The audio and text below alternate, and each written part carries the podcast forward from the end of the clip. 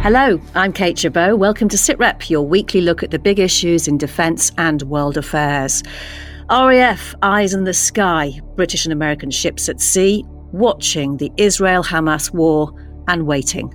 But to what end? The humanitarian thing, yes, of course they can do it, but it almost feels like a cover for just putting your chess pieces in the right part of the board for whatever next. Also on SITREP, fierce fighting, slow progress, but it is progress. We get a first hand account of Ukraine's counteroffensive. One Ukrainian commander I spoke to said that he only had five artillery shells a week for his L 119, which meant less than one a day, and that uh, at that rate it wasn't really any use at all. And we talked to the man who wrote America's counterinsurgency manual and ultimately had charge of British operations in Iraq and Afghanistan. General David Petraeus shares his personal lessons on the evolution of war. I did actually ask, could you give us a little bit more detail on what happens after we get to Baghdad and topple the regime? And their response was, you just get us to Baghdad, Dave, we'll take it from there. And obviously, that did not work out uh, particularly well. SITREP with Kate Chabot and Professor Michael Clarke.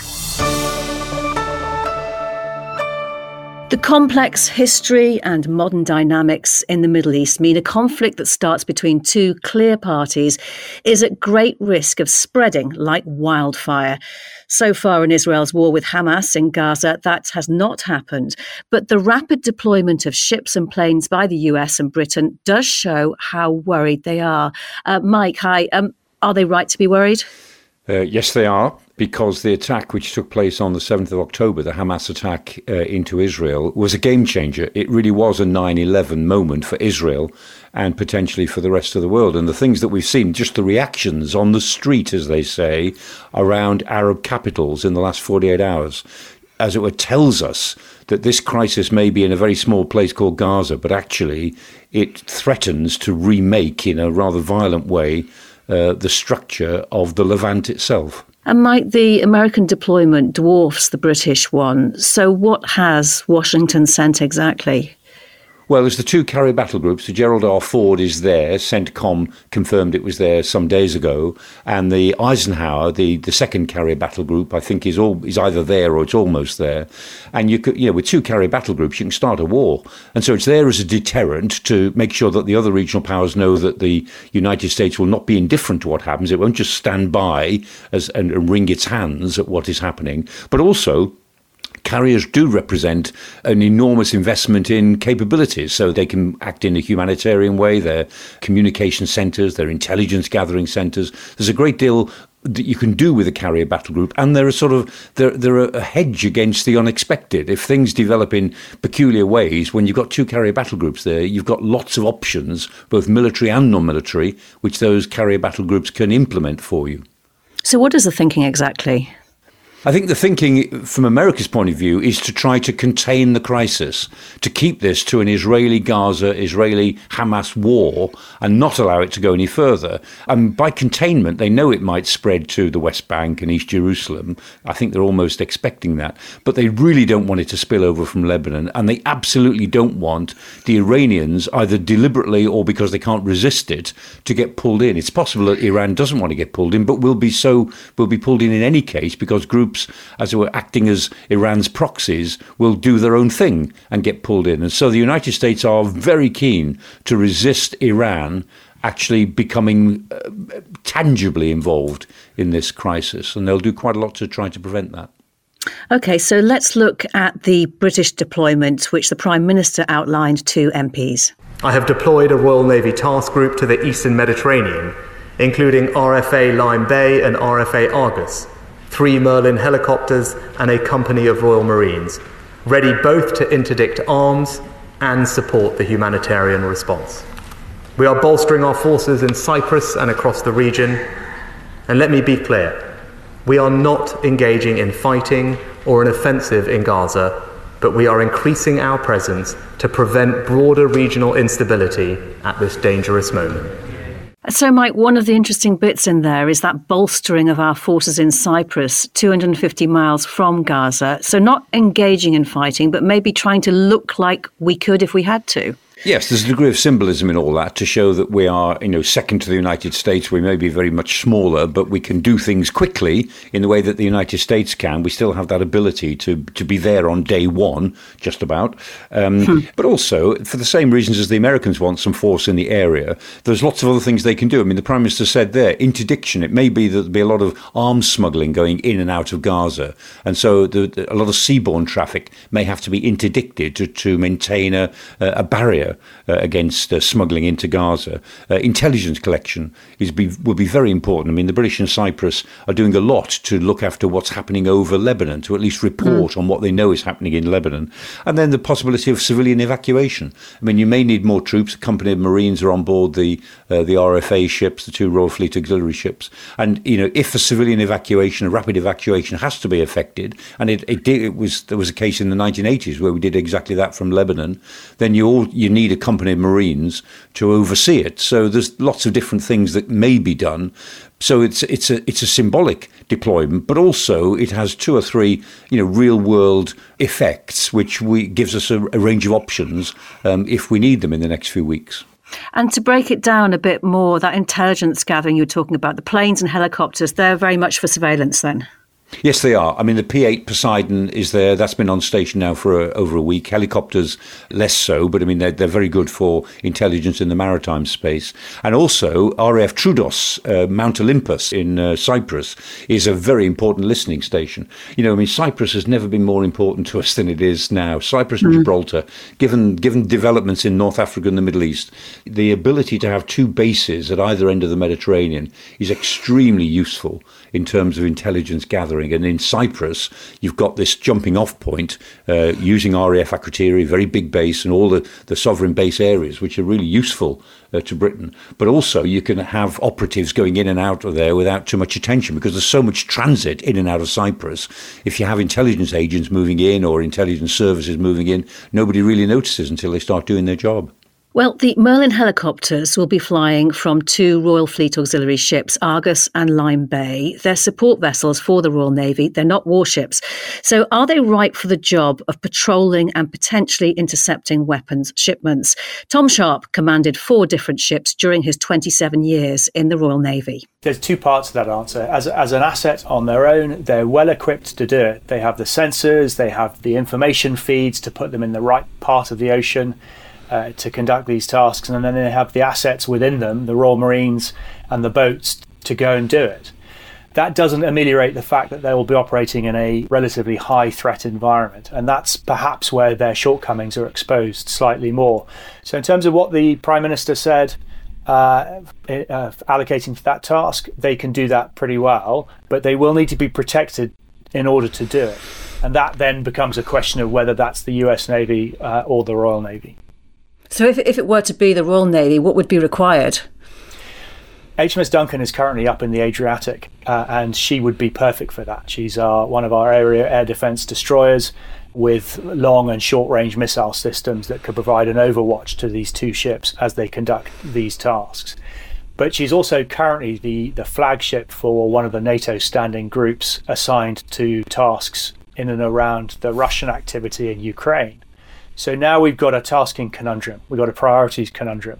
She's up there doing valuable tasking with the Commodore on board, but also we're about to send two relatively large units into a missile envelope in the Eastern Mediterranean without UK protection. So what's the priority? Now, if Duncan is detached and has to head down there, then she will probably disembark the NATO staff uh, and they'll carry on doing their task as the flag as the flag just on another ship and then Duncan becomes just a Type 45 destroyer, and she picks up the uh, the two RFAs as they head past. I personally think that would be a sensible option. I'm slightly uncomfortable with the idea of relying on the Americans for this task when we have a ship of our own that, that could do it. And what about humanitarian support? How might they play a part in that if and when the situation allows? That's really harder to call, I think. It's, it is difficult to envisage a scenario where they go alongside and, and start evacuating people in, in their thousands, like Operation Highbrow back in the noughties. It's hard to see, you know, where and and who would they be evacuating? Where is this humanitarian uh, task coming from? uh, and where would they go? There are so many moving parts to that. And I think both the US and the UK groups have been positioned to do that. But I think that's it almost feels like a cover for just putting your chess pieces in the right part of the board for whatever next. And the humanitarian thing, yes, of course they can do it, but how and to what end is much harder to call at this point. Mr. Sunak uh, stated clearly that our aim is to prevent broader regional instability, not to join any conflict. What should we make of the inclusion of a company of Royal Marines and also the slightly more vague statement that we're bolstering our forces in Cyprus? Navies are there to deter. In fact, they spend 99% of their time setting the conditions to not need to be used one of the key other components of deterrence is the fact that if you do fail and it does flip across into kinetic action, you have the pieces to do that. And so by putting these large grey ships, I mean they're not warships, but you know, to all intents and purposes, they're still sovereign territory, they still fly an ensign, they still have all that sort of architecture around them. So let's call them warships.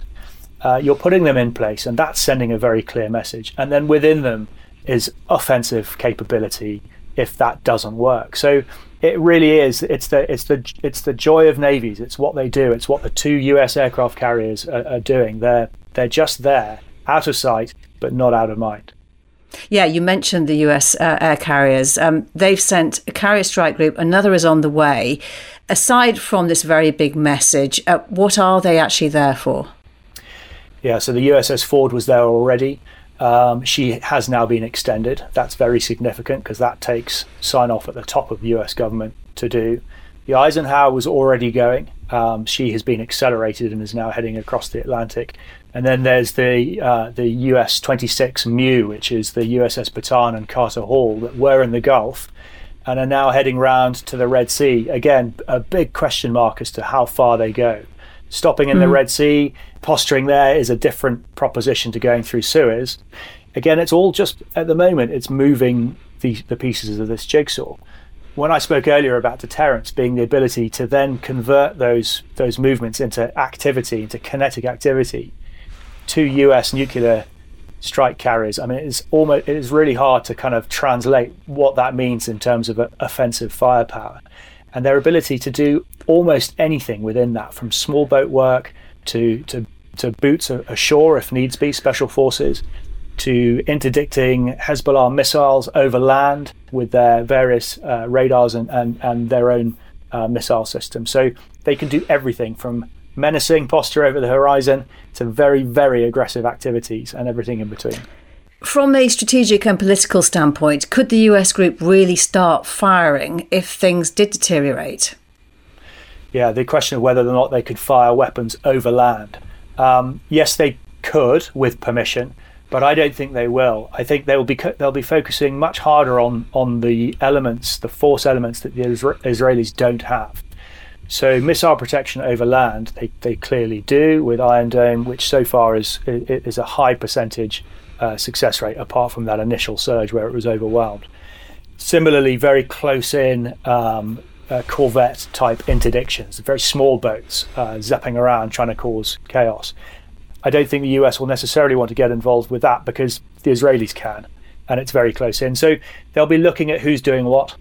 Um, as you know, the Americans can do all of it, uh, but they'll mm-hmm. be trying to avoid those elements that, that are already covered off by by someone else. You mentioned their capabilities. How vulnerable, though, are the British and American ships if the conflict does spread beyond Israel and Gaza? Yeah, there, I mean there is a there is a credible surface to surface threat there from uh, from Hezbollah. Not so much Hamas, obviously, but from Hezbollah. They've got missiles, the Charlie 82s uh, they used previously, and they've got a bigger and a nastier missile than that. So there is a threat. There are um, submarines there potentially. Um, so but but they they're very good at protecting themselves in the underwater surface and, and, and air environment. That's that is core business. That doesn't mean to say they're invulnerable. That no ship is invulnerable, and they all understand that. Uh, but I think it's safe to say that a U.S. Uh, aircraft carrier is probably the most defended piece of sovereign territory on the planet. It is very hard to imagine something that has more weapons surrounding it for its own protection. So, yeah, they're vulnerable. If it expands, if if If Hezbollah join, if Iran uh, joins overtly, obviously they they have you know they're involved, um, then that that's a different proposition, um, certainly for those ships in the in the area. But then they can keep themselves out at range and carry on doing a lot of those tasks anyway. So it will be a case of watching and waiting. For now, that's it. Over the horizon, getting their orders together, getting their drills together, making sure they're ready for all these eventualities, even the ones I've just said it they might not they might not be asked to do. They'll be they'll be getting ready now to do all of them. And that's the extraordinary thing about naval deployments. That you, you never end up doing what you set off to do. You have to leave with enough organic flexibility to change task halfway through, and that's what the that's what the carrier groups will be doing right now. Tom Sharp, great to speak to you. Thank you very much for your time. Thank you. Mike, can you just explain a bit more about the idea of Royal Marines potentially going after vessels suspected of carrying arms shipments? A, a, the risks sound high, and B, what are the international rules, if any, on them intervening like that?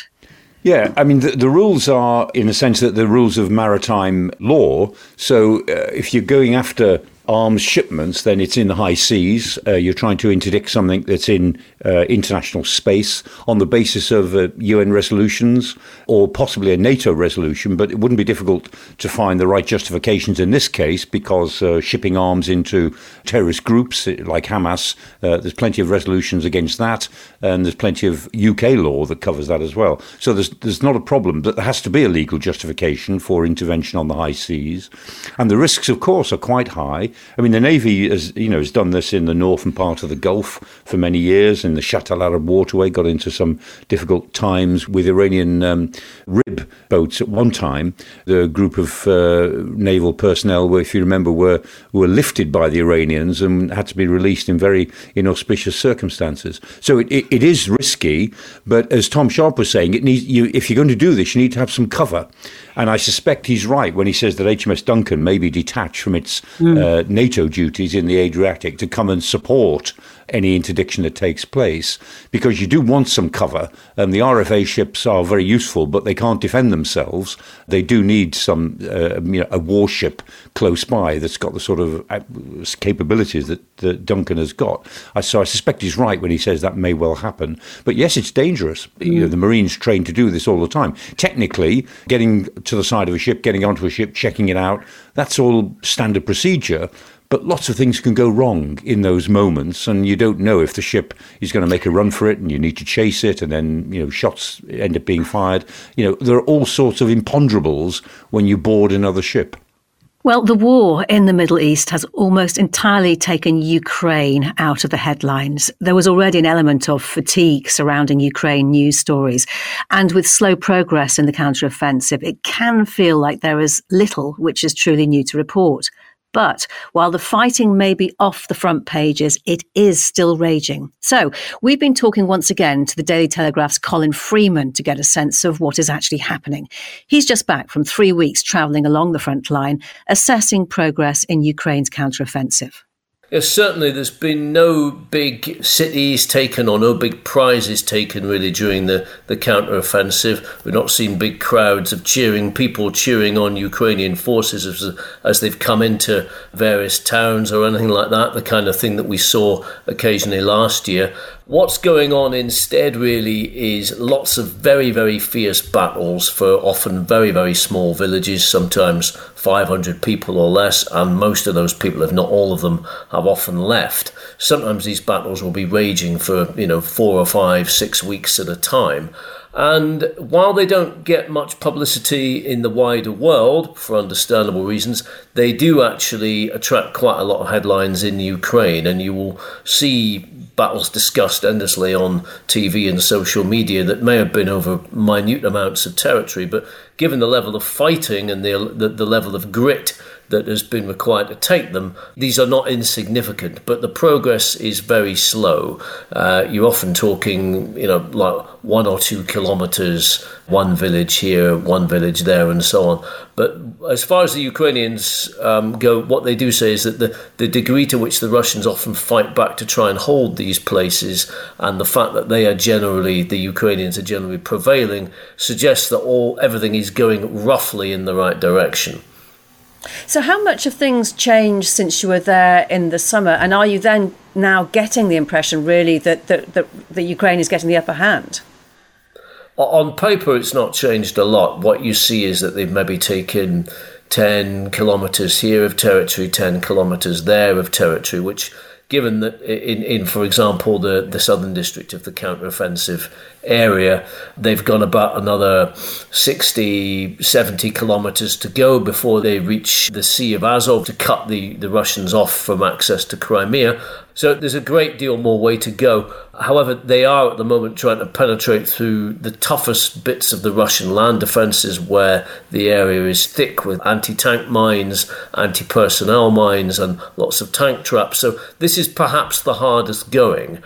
And they are showing signs of puncturing through here and there, but it's not a situation where you will get one decisive blow. But most of the Ukrainians I spoke to did seem to think that at some point the floodgates may open. They may reach a point where they, they start outflanking the Russians, uh, or the Russians start deserting or giving up. And at that point, then things will change. What nobody can tell is just when that will be. And, and, Colin, and much has been made of the Western equipment that has been sent and is being sent to arm Ukraine, but shortages of some ammunition you found are beginning to bite. What did you see? As we interviewed a group of Ukrainian artillery operators who'd been given the new British L 119 uh, field gun. It's a, howitzer, not brand new, but still very workable. Um, the Ukrainians received about 36 of these, I think, earlier this year. Um, they say it's a nice gun, it fires accurately, it's more easy to use, but they don't have enough shells for them. One Ukrainian commander I spoke to said that he only had five artillery shells a week for his L119, which meant less than one a day. And he said at that rate he was having to weigh out very carefully while in battle whether he was going to use this gun or not, and that at that rate it wasn't really any use at all, unfortunately. Instead, they're reverting to some of their old Soviet era guns, which at least have shells available. And what kind of impact is that having on the Ukrainian campaign? And do you know whether Russia is also suffering the same kind of shortages? Well, certainly the shell shortage is across the board. Um, and this is not just something that's affecting British guns, I don't think. There is a general shortage of artillery ammunition across Ukraine's western supporters at the moment. Ukraine does have other artillery that um, uh, it, it, can use that, where the shell shortages are less acute. But um, clearly, it's not great if they're being given um, uh, up to date Western kit without the means to use it properly on the battlefield. And you did get to see a, a German Leopard tank in use. Uh, what are the Ukrainians making of that? We did indeed. Um, th- this was a, a, a, tank commander who was used to driving old Soviet tanks, but he'd uh, had training in Europe uh, earlier this year on a German Leopard tank, one of about, I think, 70 or so that have been uh, given to Ukraine so far. I asked him if he liked it. He said he did. Uh, he said he uh, appreciated the fact that the armour was much better on it. You felt much safer. And he also said that it was it was a lot quieter the engine, and I sort of wondered really whether that made that much difference, given that no tank engine is that quiet. But he said that in certain conditions, it did mean that you could uh, creep up on the enemy a bit more easily than you would have done in a Soviet tank if you had the, the right terrain to disguise the noise a bit. Whereas an old Soviet tank would, would have made it would have let everybody know that it was in, in the vicinity from about three kilometres away. Uh, and that had been useful in certain ambush situations where they'd be able to get within just a few hundred yards of the Russian positions before the Russians had noticed they were there. Having said that, we also interviewed um, some commanders who were still using the old Soviet tanks as well. And we asked them whether they were wishing that they had the Leopards or, or the British Challengers instead. And they, they were largely philosophical. They said, actually, you know, w- when it comes to tanks, a tank is just a machine. Uh, it's a tool, and what what counts really is how you use it in battle. And I, I think, given that some of these um, commanders have been using Soviet era tanks, um, you know, for, for, for decades, they perhaps prefer or trust what that what they know um, and, and have used for years in battle, um, even if it's not the most most up to date kit, given also that the majority of the, the Russian tanks are also tanks that date back to the Soviet era. Mm, interesting thought. Um, Colin, what do you think will happen in the coming weeks and months? Uh, I think the consensus is not an awful lot. We are nearing the end of what they call the, you know, the, the kind of fighting season. It's already getting quite cold in Ukraine, and within a month or two, you will you will have first heavy rains, and then snow and fog, and and, and a lot of ice, and, and all those conditions mean that. Um, uh, with the best will in the world, the counteroffensive is probably unlikely to deal uh, any kind of decisive blow this year, if, if indeed it can do that at all, um, and that we may have to wait now until um, the spring, uh, until better conditions come along uh, before that, that you know, the, the, things can resume at, at full pace again. Colin Freeman, good to speak to you. Thank you so much for your time. You're welcome. Uh, Mike, let's pick up on one detail of apparent Ukrainian progress. Reports from Russian military bloggers, they've crossed the Dnipro River just up from Antonivka. That river has been something of a natural front line for more, much of this war, hasn't it? Yes, I mean it's a very big river. I mean it's very wide. Uh, it's difficult to cross. Lots of islands in the middle of it. The Ukrainians have crossed it in a couple of places. Uh, they crossed the Antonivsky Bridge a while ago, and they've got placements a bit further upstream. But they look as if they've crossed in greater force now. And I mean, Colin Freeman said there that you know the Ukrainians are still hoping they can outflank the Russians somewhere, and if they can get enough forces across the river from the western bank uh, in Kherson Oblast, then they might be able to create some outflanking maneuvers. And I'm sure that's what they will be hoping to do because the Russians are stretched.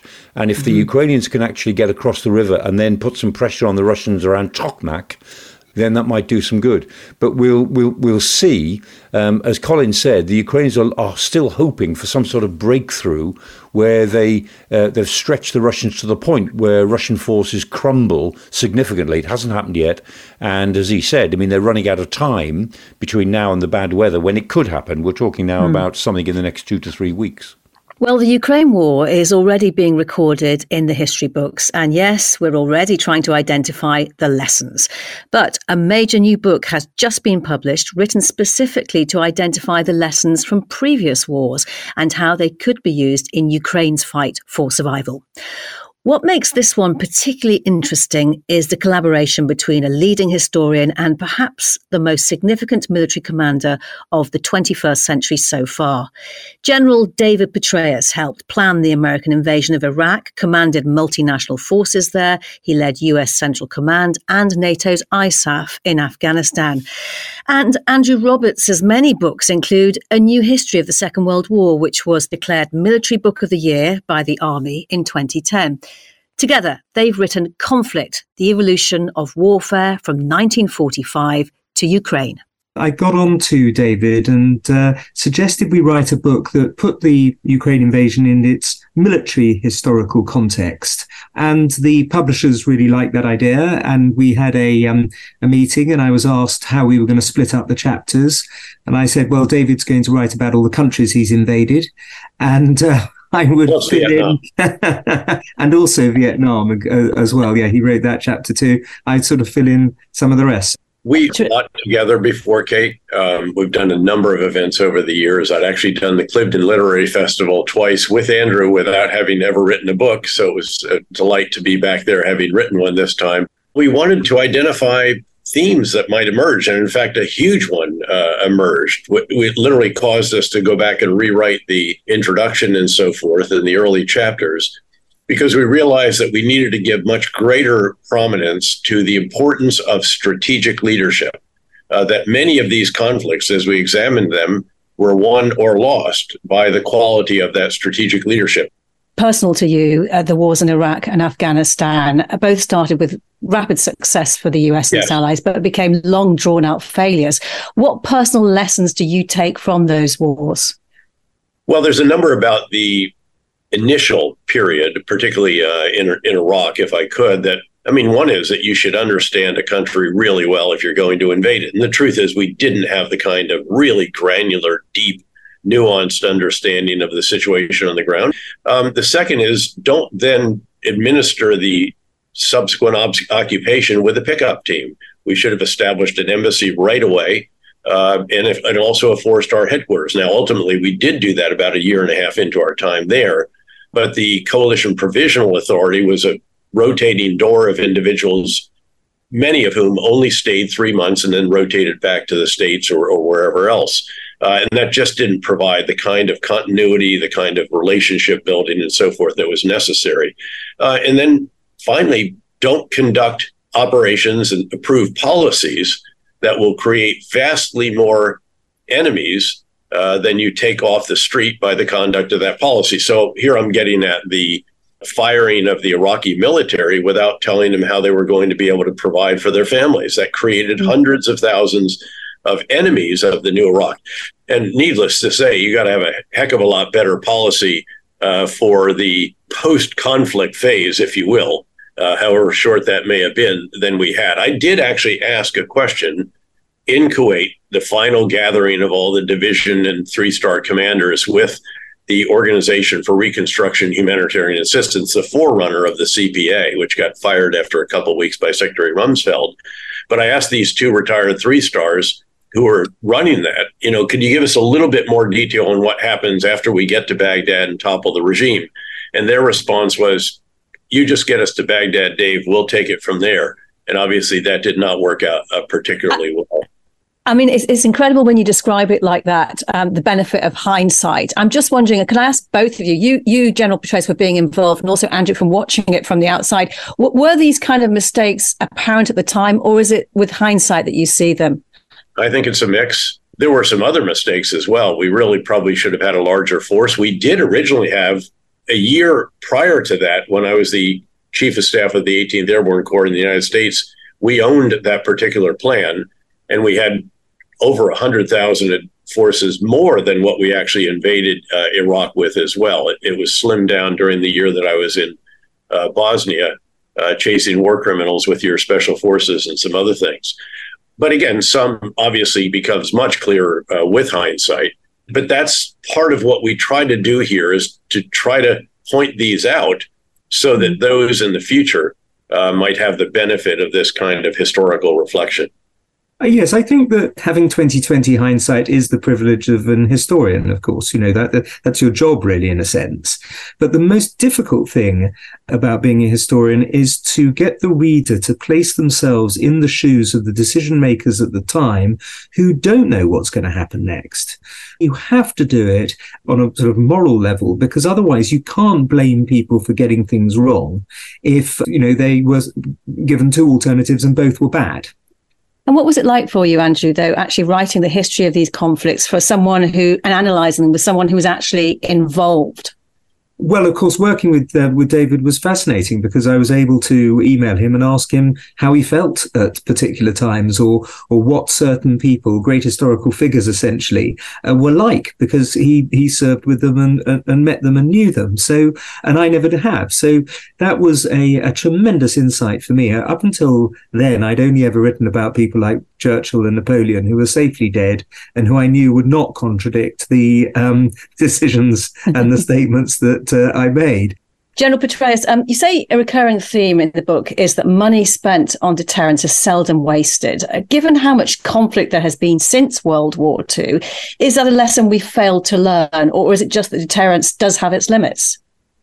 Uh, again, it's a bit of both, certainly. You have to make sure that deterrence is very, very solid by ensuring that the potential adversary sees very formidable capabilities on the one hand and a willingness to employ them on the other. And we have to remember that what happens in one part of the world can reverberate in another. The Syrian red line, that was a red line, uh, did reverberate out into the Asia Pacific. The decision to withdraw from Afghanistan and the way it was conducted, I would submit, in fact, that the decision to withdraw and the way it was conducted contributed at least to Putin's decision to invade Ukraine, thinking he could get away with this without the US, UK, and NATO and Western world responding as we actually have. And when deterrence fails, of course, it always winds up as far more expensive than if you just spent the money in the first place uh, on the deterrence. Andrew Roberts and General David Petraeus on their new book, Conflict The Evolution of Warfare. We spoke for the best part of half an hour, including about how Vladimir Putin tried and failed to copy a tactic from the Yom Kippur War and how the lessons in their book could apply in the Middle East right now. You can hear the whole thing in an extra edition of the SITREP podcast online now. Uh, Mike, um, you're currently writing a chapter about David Petraeus, or you're about to for a book about generals? Uh, yes, I'm signed up for it next year. Um, Iain Dale is is doing another series of books. You know, he's done a series of books on the uh, the prime ministers and kings and queens, and he's doing a book um, on 50 odd generals in history, getting different people to write about them. So, you know, from Cyrus the Great to Julius Caesar, Robert E. Lee, um, Schwarzkopf, and David mm. Petraeus is one of the modern generals, and I'm signed up uh, to do the chapter on him for this book that'll come out, I think, later next year. Yeah, you'll be writing about a general who's alive and give you feedback, of course. He will, and I yeah. shall seek it too. I mean, he. I, I have to say, his his book with David uh, with uh, Andrew Roberts is a terrific book. Um, was, mm. I was looking at it this week. It really is very, very good because it's got a lot of good detail in it on a series of wars since 1945, but uh, uh, and, and it's it's full of military wisdom, as it were. But throughout it runs these skeins that they were talking about of strategic clarity and I think it's really good. It's, it it, um, it really produces something which reflects back all the time on where Vladimir Putin is in the Ukraine war.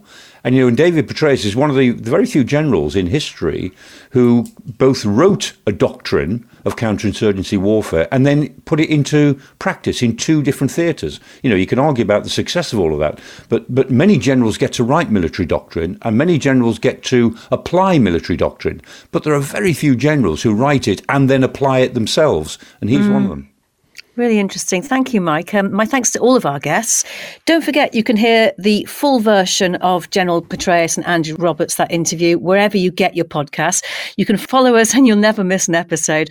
Professor Michael Clarke and I will be back with another SITREP next Thursday. For now, though, from me, Kate Chabot, thank you for listening. Bye bye.